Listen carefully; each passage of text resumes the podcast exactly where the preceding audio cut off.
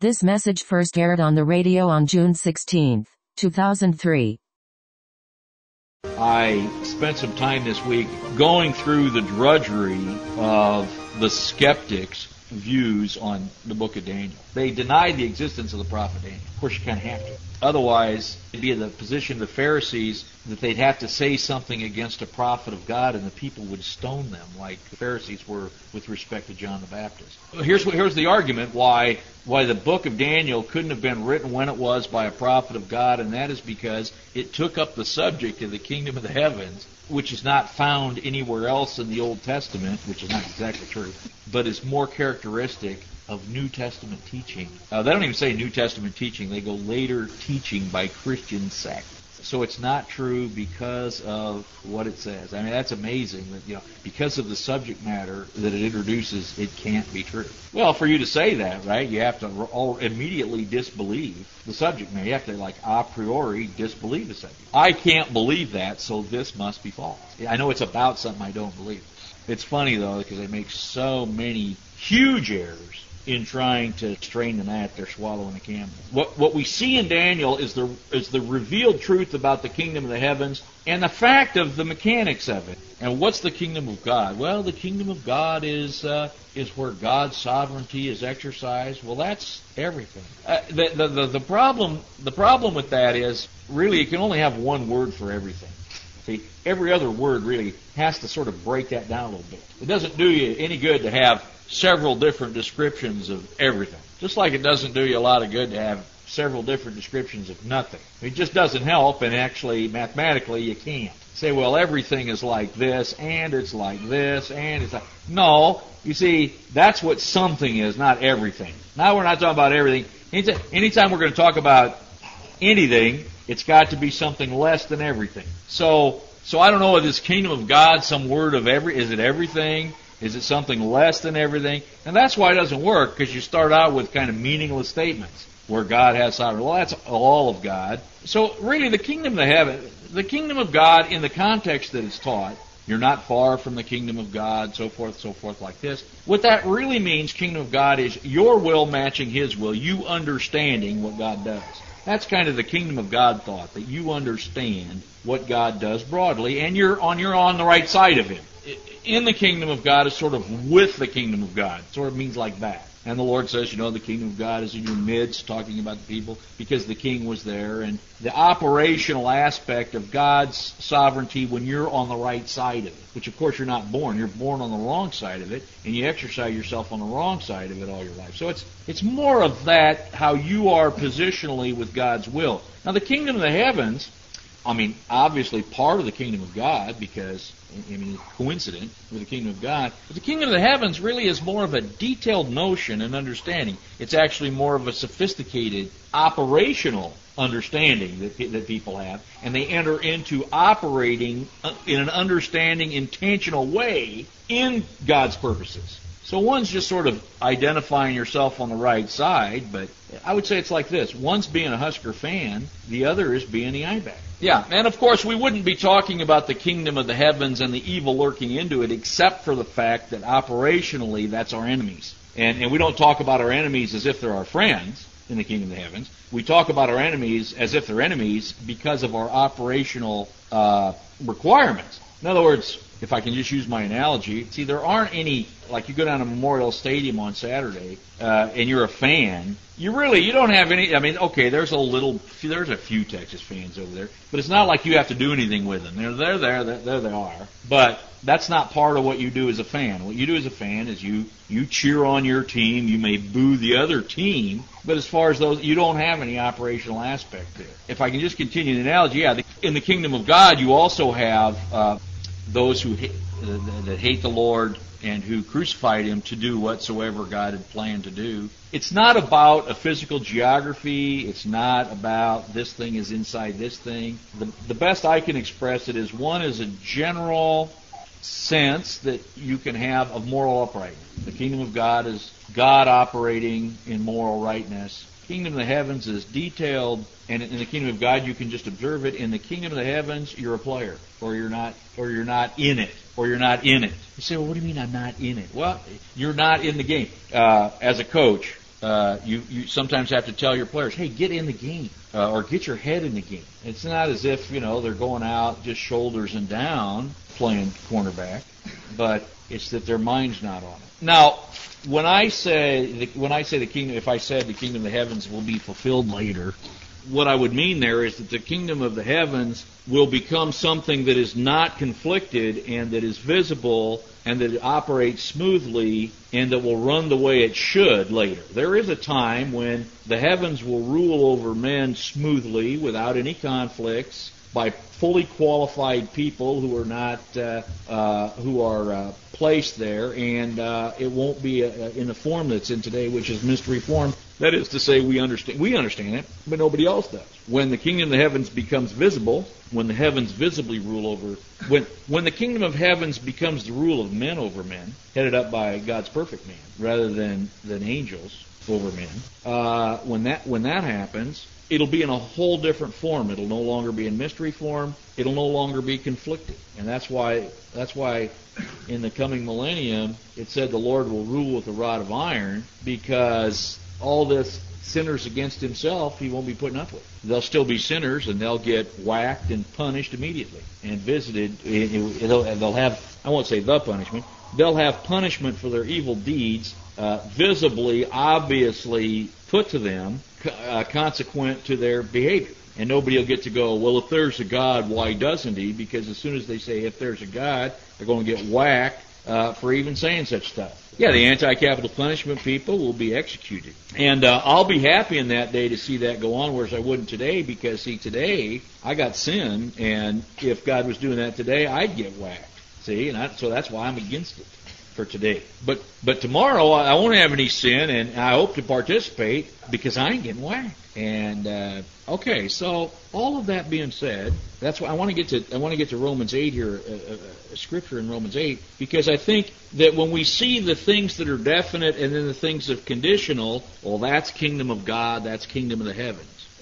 So here, let me give you an example. The Spirit itself verse excuse me verse 16 the spirit itself bears witness with our spirit that we are the children of God. Now, what I'm trying to show you is things within the Christian life, like the second justification, which are there for you to obtain without conflicting with or reversing or jeopardizing the things that you already have. And that's, that's the way God is. God is interested in certifying to you certain things that you have, certain status, certain stuff that you have. For example, you're justified today. You're declared righteous. You have eternal life. That means not only do you feel like you're on God's side or do you believe that you're on God's side, you are on God's side. That's over with. You're on God's side. You're there. You're His child. That's unchangeable. All right. That's un- un- immutable. Uh, if you believe in the Lord Jesus Christ, that's done. You're on God's side. You're with God.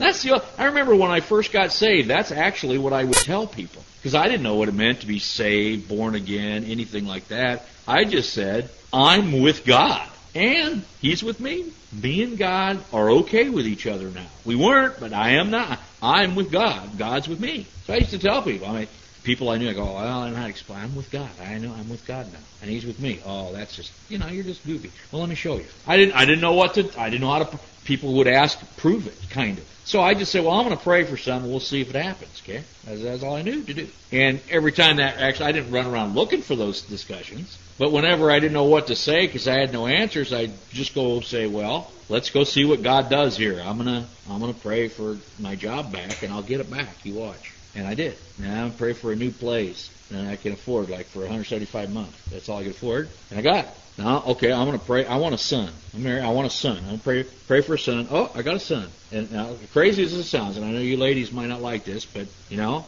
I work nights. And the next morning, about 10 o'clock, I said, I got me a son coming. Oh, how do you know that? I know, I know. Oh, that's ridiculous. You have no idea. It's not your body. And two weeks later, we're getting sick. And I, of course, me, I'm cackling about it. I am. I'm being obnoxious. Ha ha! You're sick in the morning. This is what a woman wants to hear, right? Oh, thanks. I, I got a son coming. It was a big fight. It was a big fight. Now, okay, fine, pregnant. I mean, that was, you know, you got lucky. Not just lucky. Let's pick a name. Okay, how about John? I like that name. John Joseph. Let's go with that one. What about a girl's name? Don't need a girl's name. It's a boy. See, the kingdom of the heavens something you enter into with knowledge. The, some things you enter in the Christian life, you don't even have to know about them. This is, this is a conversation I'll have with Pentecostals who Pentecostals believe you can lose your salvation, and I'll get into a discussion with them. And of course, they believe you can lose yours, but they don't really, really believe they're losing theirs.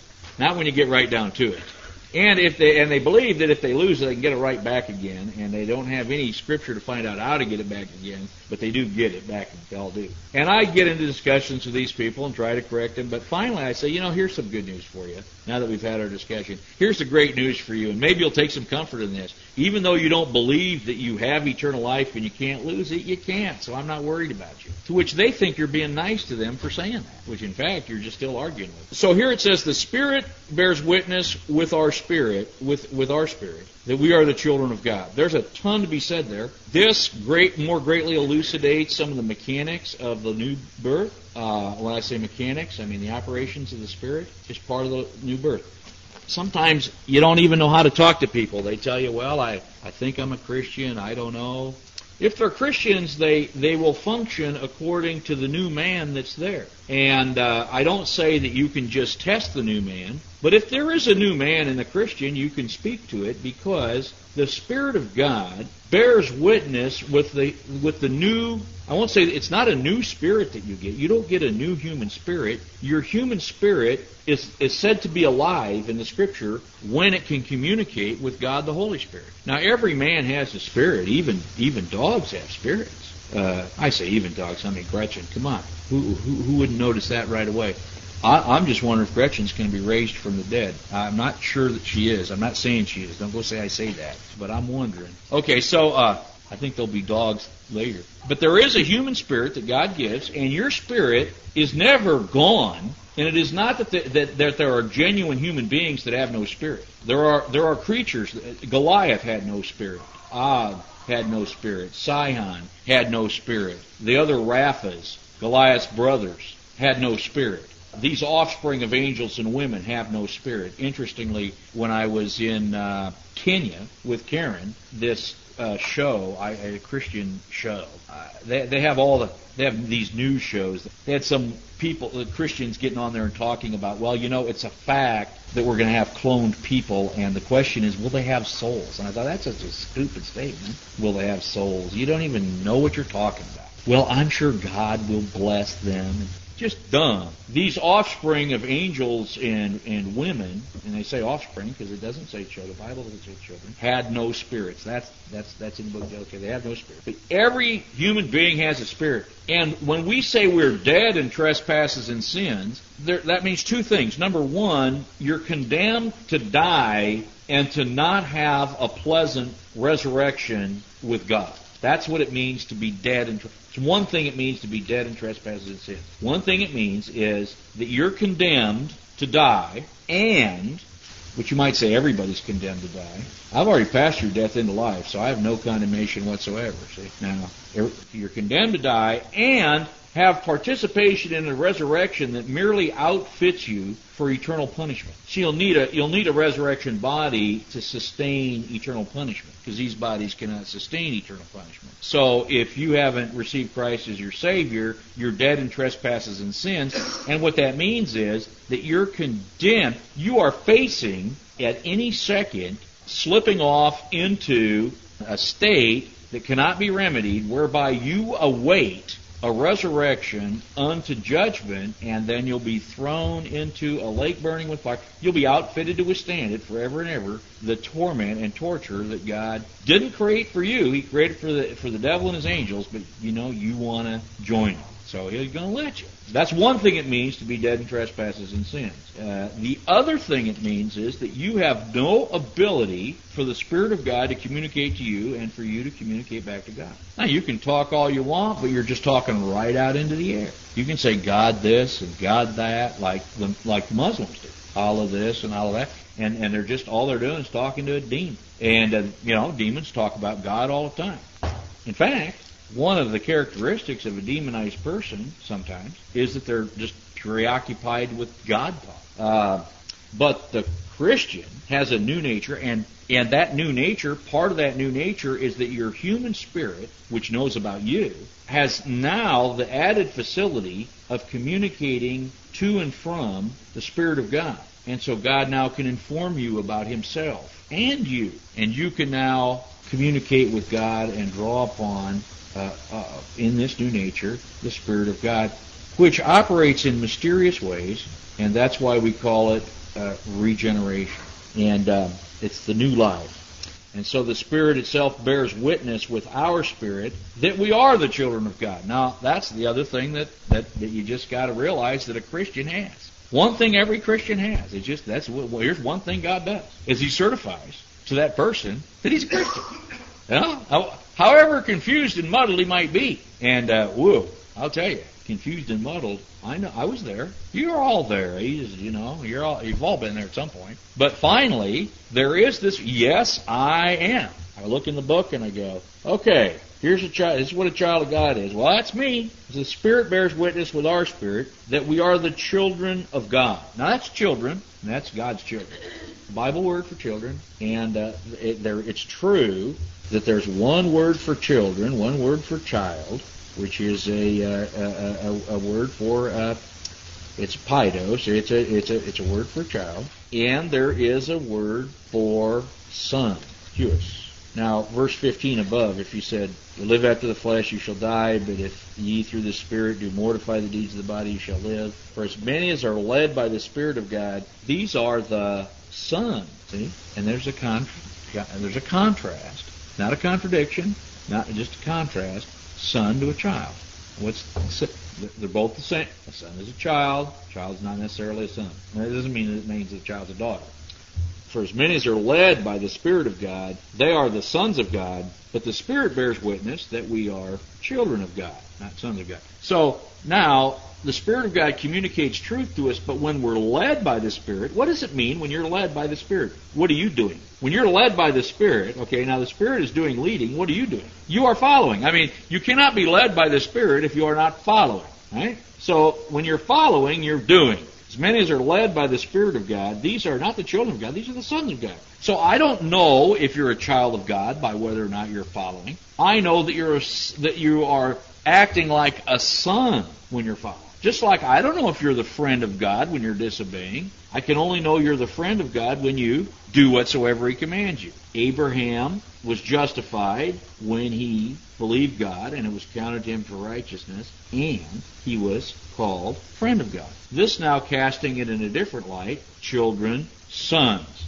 What's the difference between a child and a son? This is a Jewish thought. We actually have it. We have we have this notion that boy, it's time for you to be a man. Uh, it's time for you now to go out and time for you to start working on the computers. It's time for you to start coming out to ball practice. It's time for you to start shoveling manure out of the hog's pen. Sonship now is the presentation. That's why the Jews have a bar mitzvah. You know what the word bar means? Ah, it's a son, a bar mitzvah. It's the mitzvah, it's the blessing of the son. It's the blessing of the son. Okay, now bat mitzvah, they threw that in, you know, because. Yeah, See, Christians don't need to do that. We don't need to say men this, women this, men this, women this, because in, in Christ those divisions are broken down. There's not, they're not there. We maintain different roles while we're in, in, in this in the kingdom in mystery ways. See, while the mystery form exists, but later it's all gone, so we don't really worry about such things.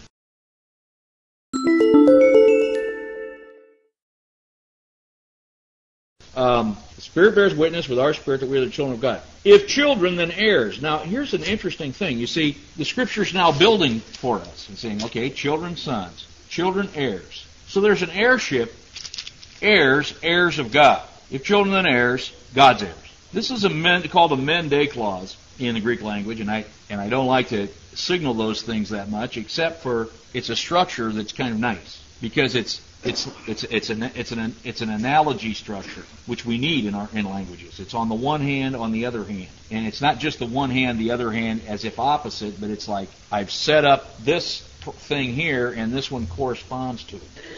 So it's a logical structure in language that can be a contrast or it can be a simile, either one. But it says, if, if children, then heirs. So in other words, I need to be a child of God to be an heir, an heir of God. That's on the one hand. So a lot of times men day, okay, that's the men clause. Then there's the de clause, and then it gives a second one. And in English, we have to sort of go on the one hand, on the other hand, or we'll say if this, then this, else this. We can do an if and else, which is a logical structure in our language. Or uh, we can do uh, uh, this, but this. Sometimes it's sometimes you'll see it translated that way, where where a contradistinction is made. Understand instead of a parallel. We'll use the word but to signify the turnaround. These are just logical structures.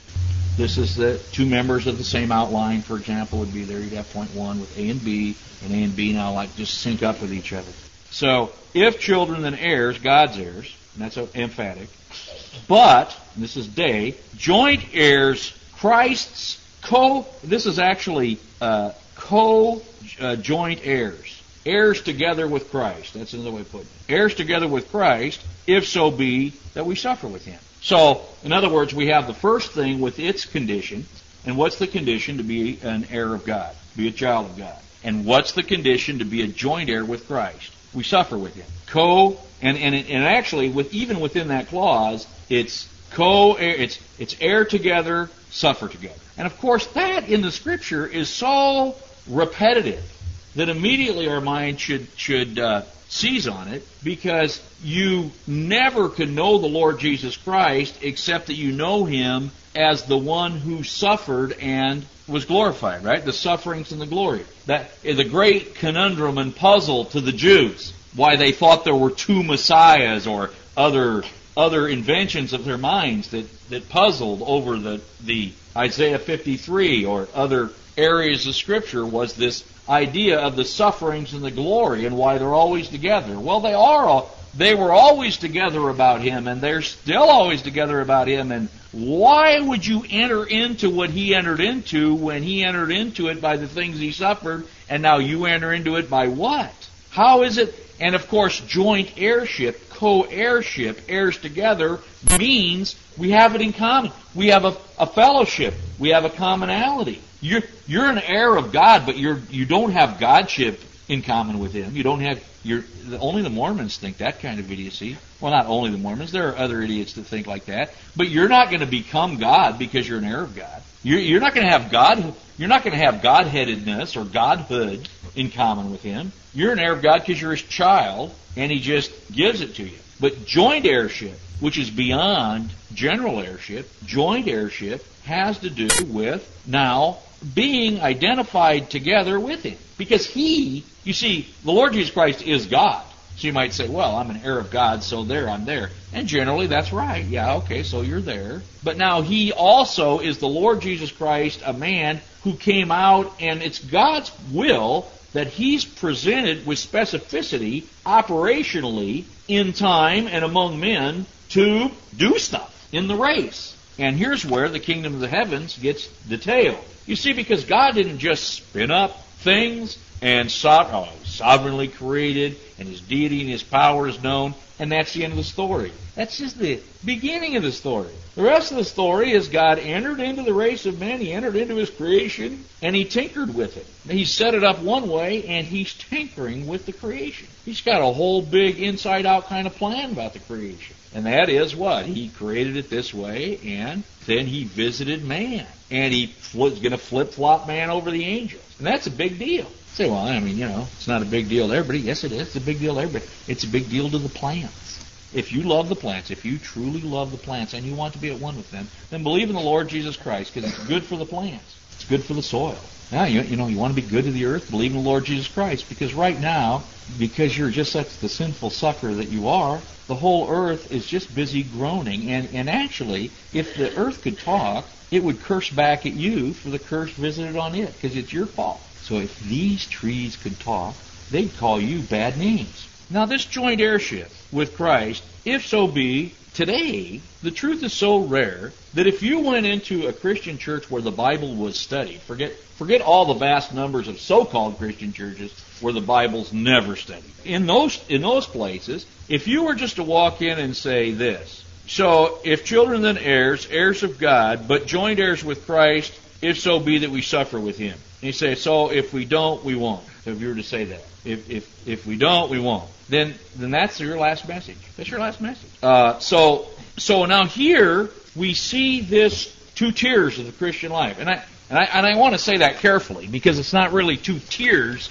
as if hierarchy, but it's it's the distinction between that which is given at birth and guaranteed by birth to that which comes on the basis of faithfulness. Or let me put it this way because birth comes by faith alone, there's a certain bundle of rights and privileges and enjoyments that come with the onset of faith.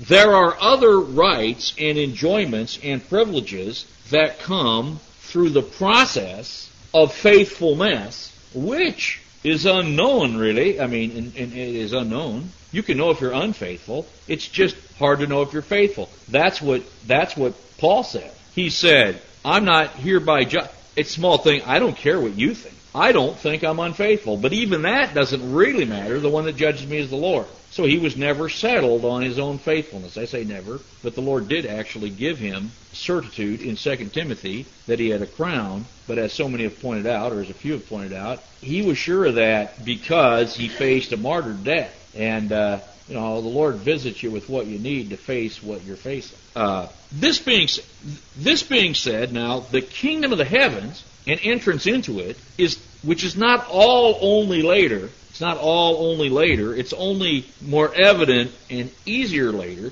The kingdom of the heavens today, in the form that it's in, is under attack and it's under conflict. And faithfulness is required, not just faith. Faith is is your draft notice. Faith is your letter of induction. You're in the army now. Uh, in the Gulf War, a new record was set. I think I've said this before, but I'll say it again. In the Gulf War, a new record was set uh, by the American military insofar as it's the only war in history that anybody can count where half the guys who were supposed to fire weapons fired weapons. Half the people who were supposed to fire weapons at the enemy did it. It's the only war. Either side, by the way, doesn't matter. You know, doesn't matter which side you're on. That uh, and you say, well, how do they know that? I don't know how they know that. I don't know. I don't know why they go publish it if they don't know. Maybe they maybe they're totally stupid. and They just made this up. So then it's just a make believe story that, that maybe we can learn something from. But that's and but it makes sense to me because I don't know the last time half the Christians suited up for the warfare that that you're in, whether you like it or not. You know, you, you're on the battlefield. The only question is, will you fight? Will you fight? So we have the military analogy. We have the heirship analogy. We have the faithfulness, uh, the faithfulness analogy. We have the purpose analogy, which is the purpose that the Apostle Paul talks about. He said, "You know, I've been grabbed a hold of by God." Now that's that's that birth. One of the things you find out about your birth, and this fix this when you do your testimony. You know, when you make when you make do, do this part. Don't, don't say how you know you were looking for Jesus everywhere. You know, you looked under the, you know, you looked everywhere. You looked in the trees, the sky. You couldn't find him. Where oh, where is Jesus? That's not what happened. See, what really happened is he found you. See, he found you, chased you down somehow, cornered you, convicted you of your sins. You didn't know what? You didn't have anything. You had no alternative, really. Wait, you did. You thought you did, so you tried maybe some of those, or maybe didn't. But he he found you, and he gave you your your start in your life, and and he took a hold of you. That's what the apostle says in Philippians. He says, "I know that God has taken hold of me." Now my my problem is my problem is now I, I realize I'm in the hands of God, so that's secure. And then the Lord Jesus Christ says, "No man's able to pluck you out of my Father's hand." So of course, of course, there's just one hand there because the hand of the Lord Jesus Christ, the hand of the Father is just as one, right? The Lord Jehovah Elohim Elohim Adonai is Jehovah Echad. And uh, he's, it's just one hand, but see, we don't need to test God. He's got a hold of you. That's his hand. That's his grasp. No problem. The real problem is for Paul, and he says this in Philippians, is I need to take hold of that unspecified something for which God has taken hold of me. So in other words, he goes, uh, not only did God take hold of me, which is comforting, and He has me, and I'm not going to get plucked out, so that's good. But what I've learned is there's a reason for that. He's got a hold of me. My hands are free now to take a hold of that thing, that whatever, that purpose. So it's a purpose to, to take hold of that for which He has taken hold of me. Now, I every once in a while get emails or letters from people that say, you know, I'm kind of wondering what's my, you know, what's my purpose in life? Well, your purpose in life is one to find your purpose in life. That's that's the first purpose of every Christian. And you say, well, the first purpose for you in life is to find your purpose in life. First thing. So yeah, they say, well, gee, I don't know. I don't know my purpose. Okay, well, all right. That that's this interesting little search that God put you on. At least you don't have to go find out how to be saved. He already found you that. You don't have to go look for God. He already found you. you. He could give you real difficult things, but now He's given you to find out your purpose in life. And by the way, He guarantees you you will if if you'll look. So this is sort of like you know mom and dad's Easter egg hunt. So it's like you know mom and dad hide something, and of course the fact is they're going to keep telling you where it is till you find it because they don't like melted chocolate candy bar, you know, behind the sofa. So, you know, they're going to see to it that you find it, and and and God will do that. And he'll he'll continue to to to deal with you until you until you at least are looking. And then now the apostle says, I want to take hold of that. That is, I want to fulfill it. I want to fulfill that purpose. I want I want to find out what it is, and I want to do it. So that that was what made him tick. That was his life. And then he says, now do what I do, the way I do it. And in the world of Christians, none of this stuff is ever laid out. It's just never put together. Oh, I say never. It's just rarely put together. And we have a one. If we're a privileged church at all, and I think we're, the privilege that we have is to look at this stuff. Uh, but but here here you see it again. And then you have this wonderful thing that we may be glor- also glorified together. Now there there's glorification and there's glorification and there's glorification. So I'll just say there's two of them anyway. There is the certainty of glorification, which is the resurrection body. But in 1 Corinthians 15, we also learn that one star differs in glory from another. So the fact that we're all glorified is not at issue. The fact of what your glorification is, how glorified. And, and when we say one star differs in, in glory from another, you know, the idea there is, you know, one's brighter than the other. And then, of course, the idea is the one that's brighter is somehow better or somehow more graced or more benefited. So is the resurrection of the dead. There, there is going to be differences in glory. We'll all have glorified bodies. We'll all be with the Lord. But the Lord Jesus Christ wasn't just an heir. He's not just the heir of all things. He's the joint heir. You see? Sure, he's the heir of all things. All things. I mean, he created all things. He's on both sides of it. But the joint heirship has to do with his humanity, the way he went, the sufferings he took, and it has to do with the operations of the heavens over the earth. All the stuff that you're really pretty interested in.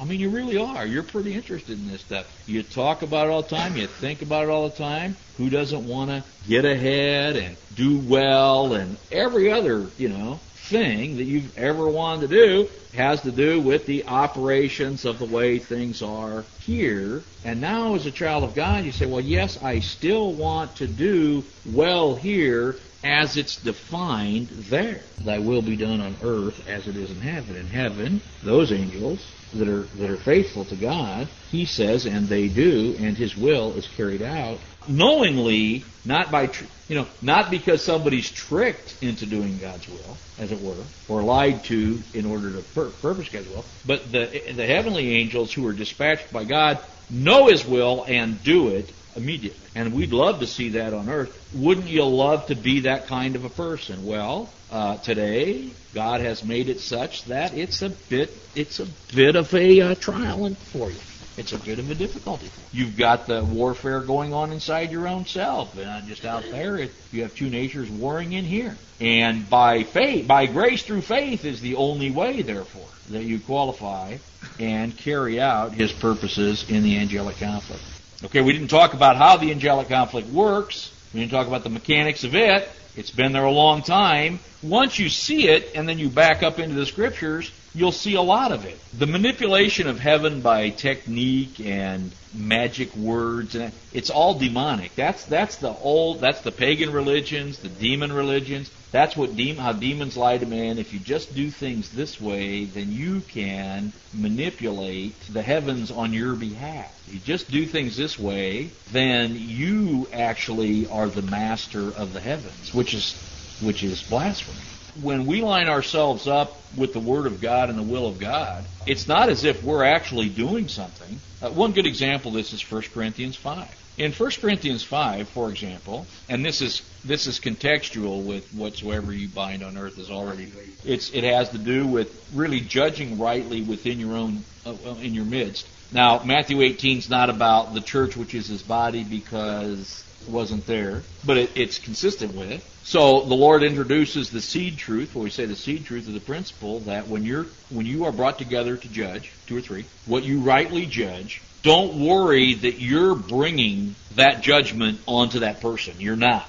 So where two or three gather together and judge that evil deed and say, brother, that's an evil deed, and we're not going to have anything to do with you because you're not admitting it. Don't think you've just done something to your brother. You didn't do anything to your brother except tell him the truth. That had already happened in heaven. So when when 1 Corinthians 5 comes along and, he, and the apostle says, put that wicked person out from you, that guy had already been kicked out of the church.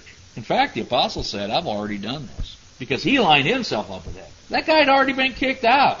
The problem wasn't about that. That God kicks out who needs to be kicked out for the right reasons. They were the ones failing because they hadn't judged rightly and lined themselves up, and they didn't do that guy any service either by giving him confusion that somehow he hadn't been. And uh, it's not that, that, that, that they did something to him. It's that they lined themselves up with what had already been done in heaven. It's just a, it's just to line up with heaven and and reflect accurately what God has already done. And that's by the way, that's our problem with evangelism and everything else. Our problem is we need to say what God says.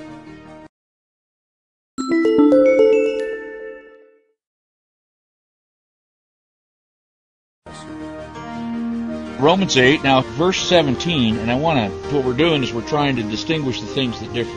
Sum the things that are the same together, and then we're trying to take apart the things that are different together. I, I've just, I've just gone down this road so that we'd understand the difference between the things that we must enter into and win compared to the things that we have entered into and possess. When we look at things that differ, when we when we learn to distinguish the things that are different, it, it doesn't mean that they're against each other. It just means that when when you say things in a summary way, you have to look at details to actually take that summary apart and say, well, now here's what this is and here's what that is. This is normal life as you gain detailed knowledge. One of the one of the problems in our society is that we're walking around without detailed knowledge about anything. I was thinking about this this week, especially uh, because we have some uh, we have some really tremendous athletes. What I was thinking about, somebody talked about Rush Limbaugh being the Babe Ruth of uh, of talk radio, and I thought, well, that's kind of a good analogy, you know, because because here's a guy who who is so much ahead of everybody in, in in baseball. He still really is. I mean, nobody has ever done what he what he uh, what he did.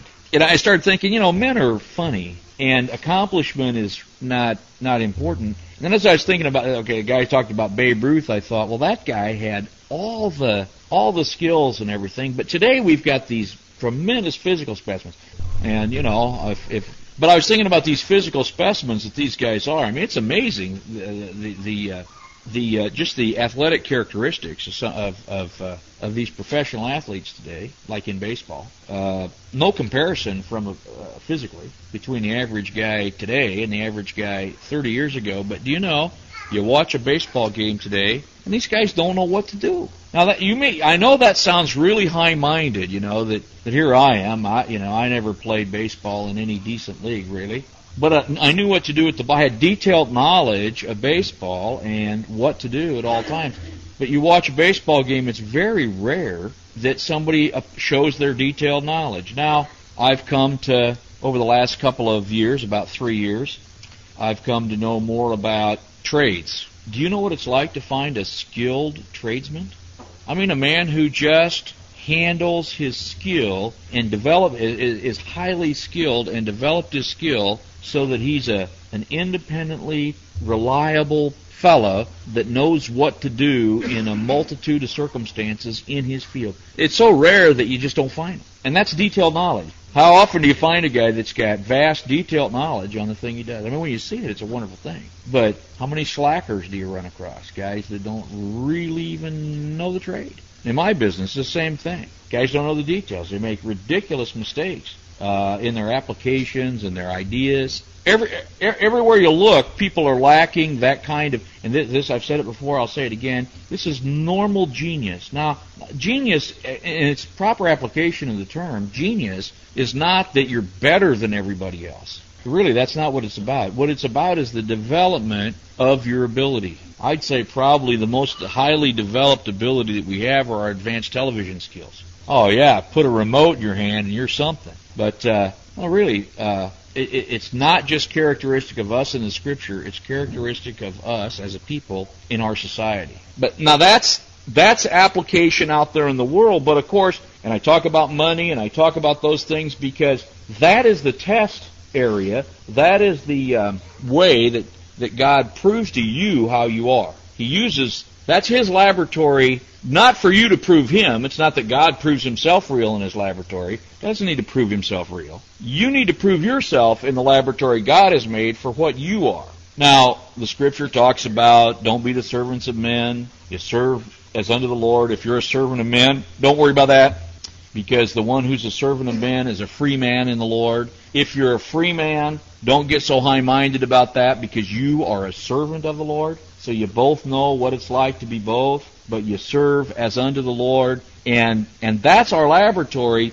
But what really God wants us to do is to have detailed knowledge of the Scriptures. Now, these things go hand in hand. You show me a guy that's really crappy in his work and he will not understand the Scripture. I'm serious. You show me a man that won't work, and I'll show you a man that doesn't know the Bible. In fact, you want to go out and check out all the pastors and teachers and men of, you know, that, that, that say they do this for a living, you will find out that they neither know how to work nor do they understand the scriptures.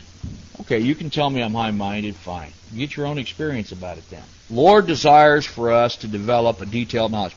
And when we develop a detailed knowledge, we can begin to take apart things like Romans 8:17, which we covered last time. Now, I want to point out to you some other things in the uh, in the Scripture because we know that the fundamental principle, grace through faith, and that's a principle. That's the way God operates. That's the way we also walk. That principle doesn't change. So then what's up with verse 24? Romans 8:24.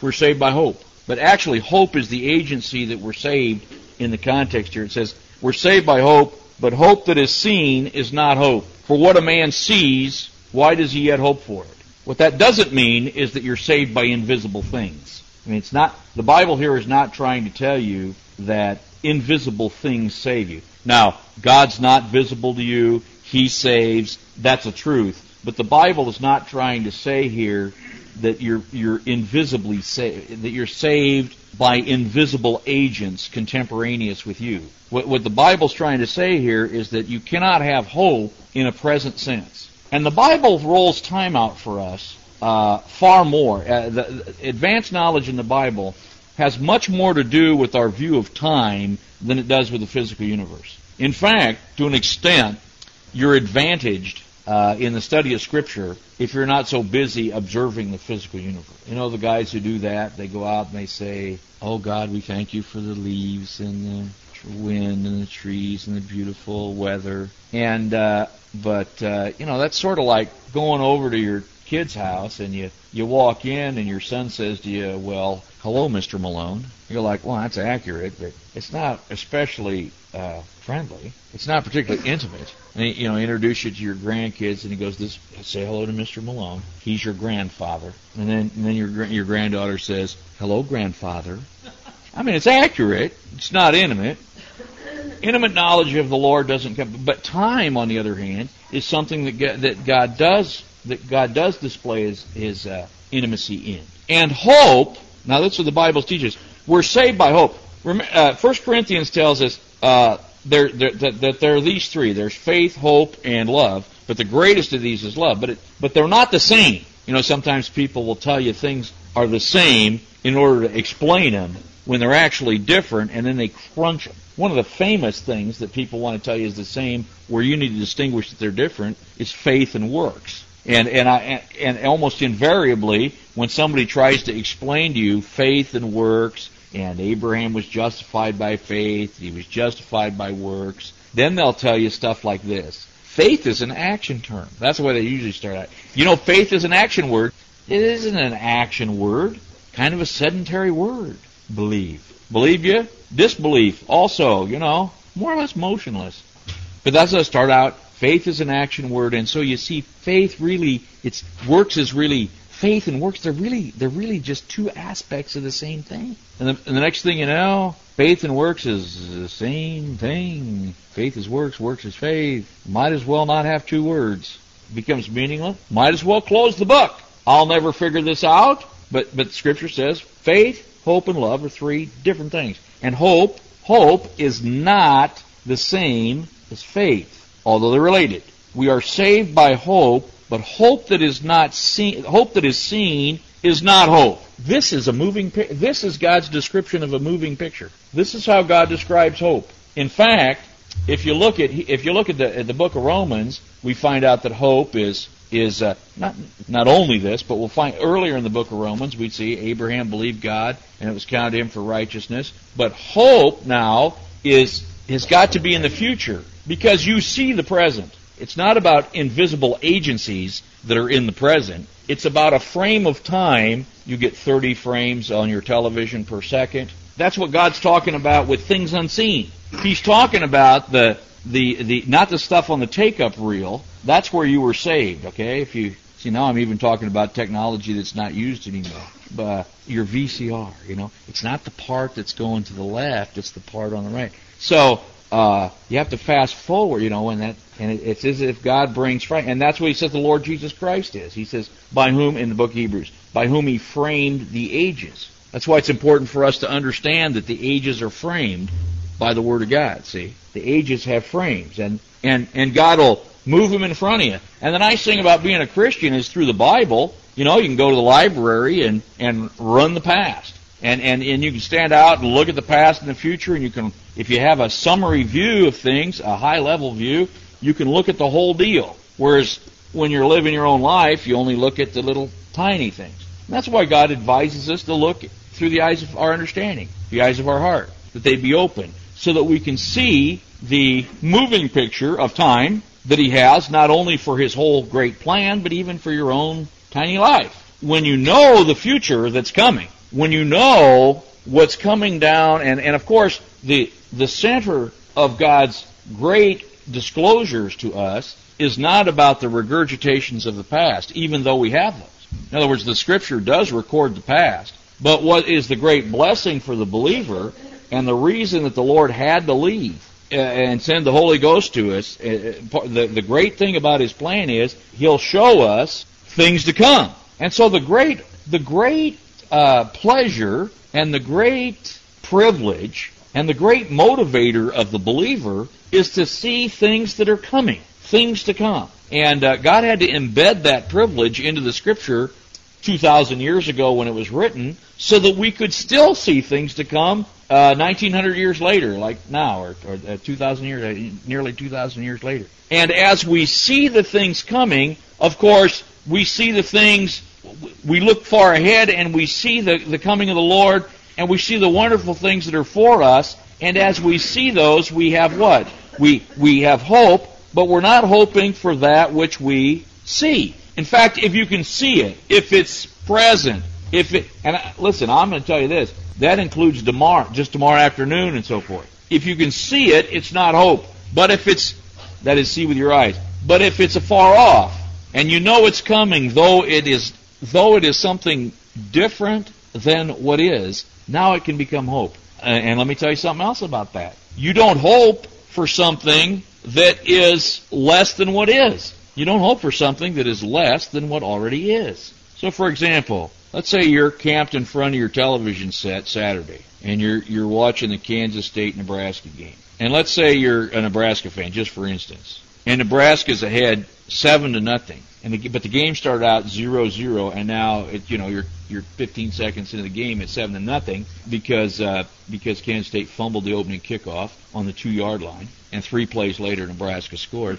and uh, uh, fumbled it into the end zone. It was recovered by a lineman. Uh, you you now are a Nebraska fan. You don't hope that it's three to nothing. You don't hope that it's because it, it's seven to nothing. You don't say, "Oh, I hope it's I hope it's three to nothing." I hope it's six to nothing. You don't hope anything like that. You hope your hope now is I hope we score three more times the next two minutes. It's always got to be something better, right? It's always got to be something advancing. Let me just put it that way. So you don't hope, but uh, so so you, your hope also has to do with right something better. Otherwise, it's called dread. And the scripture has no really. The scripture doesn't want us to dread, although it tells us that we can get in such a condition in the faith that we have a certain what? Instead of a hope and a boldness, we have what? A certain fearful looking for of judgment and fiery indignation that devours enemies. Doesn't devour us, but devours enemies. Uh, so, so we're now. Now it says, but this is the word that's interesting.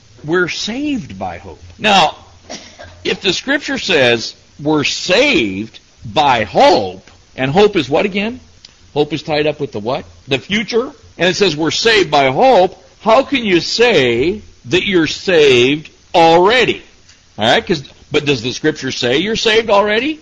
John 5, right? He that's believed and passed through death into life. He is saved already, right? He has eternal life. So, so here's another controversy. Here's another place where what the Bible contradicts itself. Well, that's what people say. Or here, here, I don't know how to explain it. Well, that's because if you don't know how to explain it, that's because you have not yet learned what the apostle and I and others hope that you'll do, which is distinguish the things that are different. But if I'm saved now and I'm saved by the future, and and and, and in fact, it doesn't just say you could you could somebody could say, well, that means you stay saved. Well, no, that's not what that says though, because it says if if it was now, it wouldn't be hope. So it's not like you have something now and you just preserve it. That's not what it's about. Or else it it would already be now. It could not qualify, according to verse 24, as hope, because I see it, and I know it. I know I'm saved from my sins right now. I enjoy it. I have a good conscience before God and men. I have eternal life. I have the deposit of the Spirit. I'm enjoying the forgiveness of sins right this minute. I have eternal life. I'm enjoying that. Even in this mortal body, I still enjoy eternal life. So it can't be this, because this says, if it's seen, it can't be in this hope. So it has to be something different. And so am I not saved or am I saved? And the answer is yes. The answer is yes. See? Now, how, just like how could I be justified and not justified? How can I be saved and not saved except that what? There's at least two salvations. And of course, you say, oh, that's so crazy. That's not crazy. I can give you a journey. At the beginning of your journey, you have to cross the highway. There are quite many large trucks coming down the highway. And a little further down your journey, there are some uh, pit bulls. Now, once you've crossed the highway, you're saved from what? The trucks. Are you saved from the pit bulls? Haven't got there yet. So you're saved, and you're not saved. Now, I dare say the truck is a, a worse time for you, mano a mano, than, than the pit bull. It is. You guys say, well, I know those pit bulls are tough. When's the last time you stood up to a truck? And so, so we can be, we can, we can know salvation more than one time. The question is, remember the word saved always implies what? Saved from something. I, I hear people say you're saved to something. Well, you're saved from something. You're saved from something. Now you're headed to something, but you're saved from something. And, and if you're headed to something and you gotta get saved again, you need to know what that something is that you're going to be saved from. Sure, it's yourself. I agree with that. Of course it's you. It's always you. You got saved from your sins. You didn't get saved from, when you received Christ your Savior, you didn't get saved from somebody else's sins. You didn't get saved from the consequences of somebody else's sins. That's why you deserve the lake of fire yourself. You deserve the worst. God saved you from it. You still uh, face a jeopardy, and that's and here in, in Romans eight, it it it, it uh, Oh, it's a it's a marvelous chapter. We, we, we're not taking it all up, I'm just pointing out to you that there are these things that you need to distinguish that are different in the Scripture. And once you understand that salvation, I believe in the Lord Jesus Christ, what must I do to be saved? Believe in the Lord Jesus Christ, you'll be saved. And they believed in the Lord Jesus Christ and they were saved. We're saved from the second death. We're saved from the lake of fire. We're saved from the punishment due our sins. But we have not yet been saved from a worthless Christian life. And I might even say this. You have not been saved from an embarrassing Christian life. You have not been saved uh, from a cowardly and scary rendezvous with the Lord Jesus Christ.